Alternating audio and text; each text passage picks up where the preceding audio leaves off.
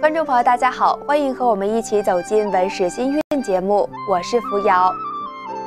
在上一期节目中，我们说到，在大观园中，女子们一起吟咏美景和人生的海棠诗社，还聊了聊这个诗社的社长，也就是自称为稻香老农的李纨。当初李纨只是心里有想要结社的念想，因为他内心爱诗，喜欢品读。但李纨性格内向。所以也没说出这个想法，而首先提议的就是我们今天的主人公贾探春。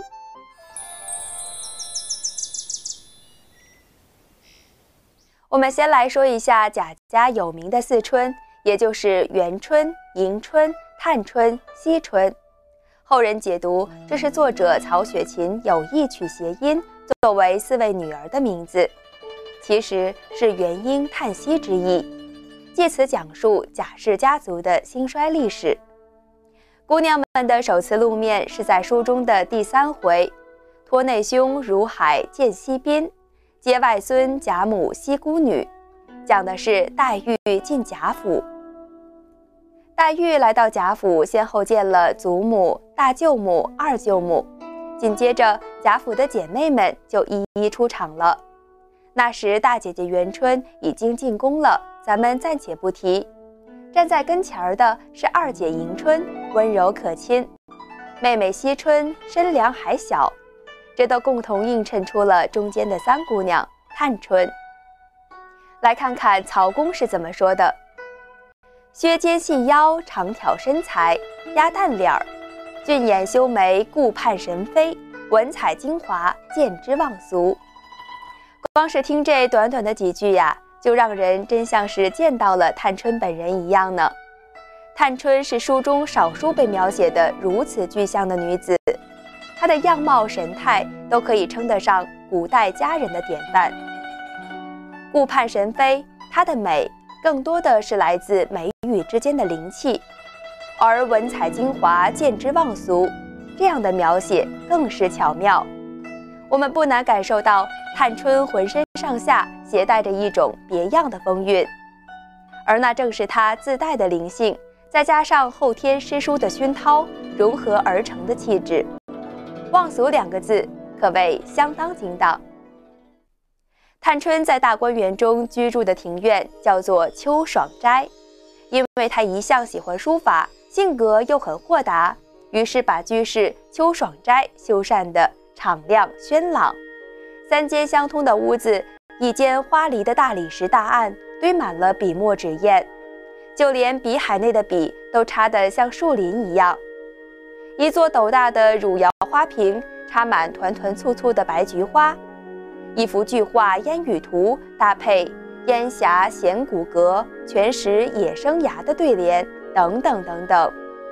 不知道的还以为这是一位先生的居室呢。再看看里面的卧房，是一色的大尺寸、粗线条，一点都没有女孩子闺房甜腻的气息，俨然有了一种高爽刚健的格调。的确，书法上的造诣往往会影响人的审美情趣。探春的这番排列陈设，并不是为了彰显富贵的气派，而是在常年的书香中沉淀出的高雅性质所成。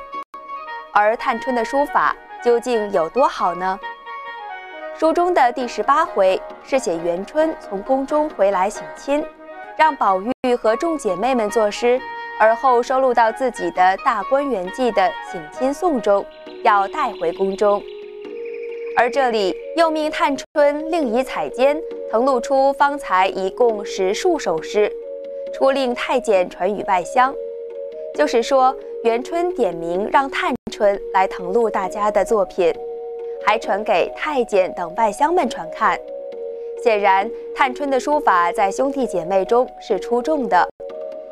在这样一方豪阔的空间里，探春飞扬神思，写下了一张张花笺，并且他还用高雅工整的词句来邀请园中的才子才女们一起作诗。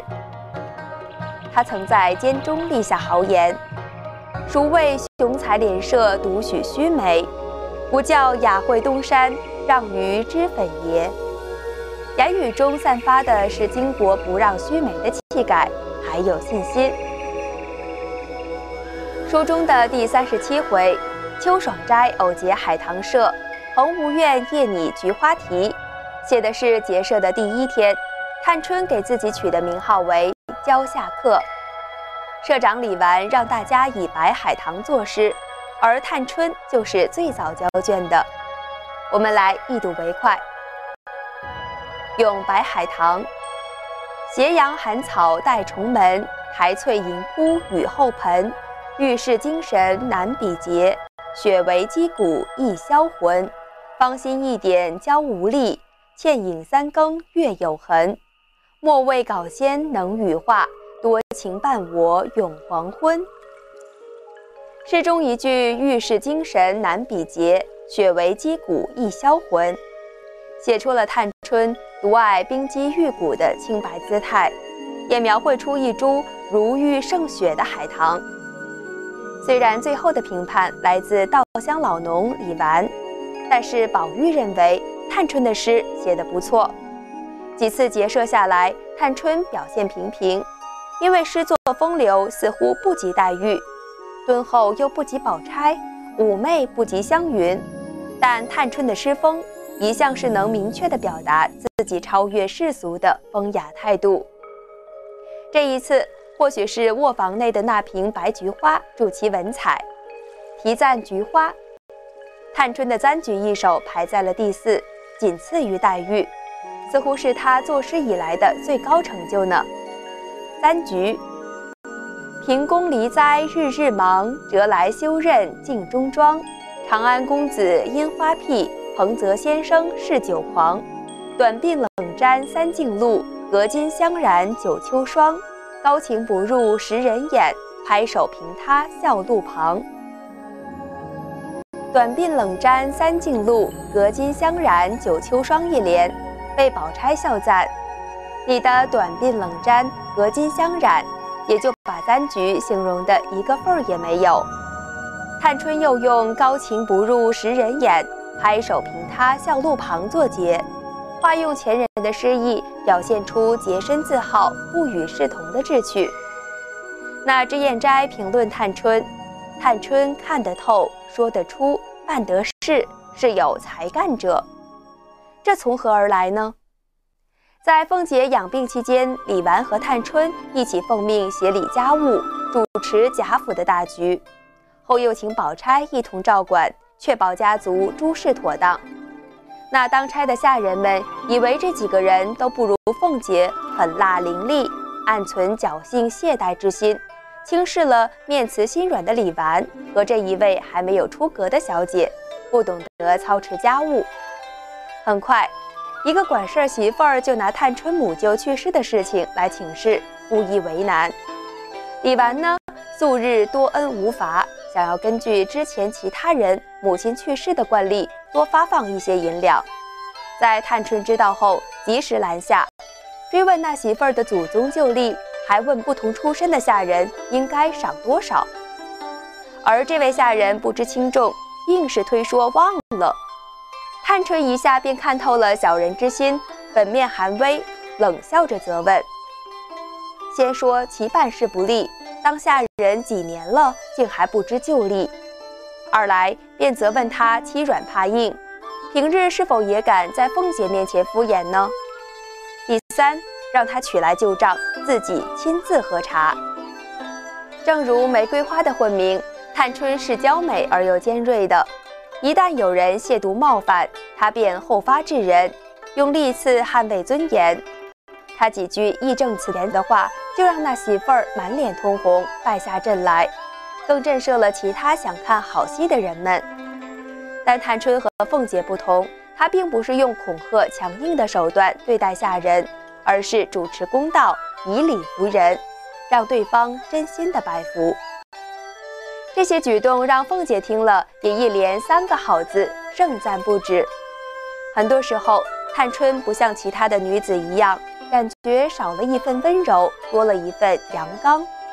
她自己呢，还有过这样一段对白：“我但凡是个男人，可以出得去，我早走了。立出一番事业来。的确，探春向往的不是迎风弄月，而是天高地久的壮阔、经世致用的功业。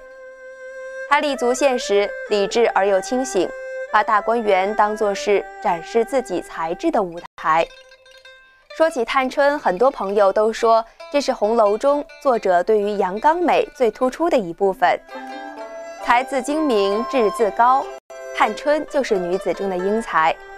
纵使身边簇拥了黛玉、宝钗等各种有才华的女子，但是她所散发的玫瑰香气依然沁人心脾。好，这一期的文史新韵到这里就要结束了，非常感谢您的收看，我们下次再见。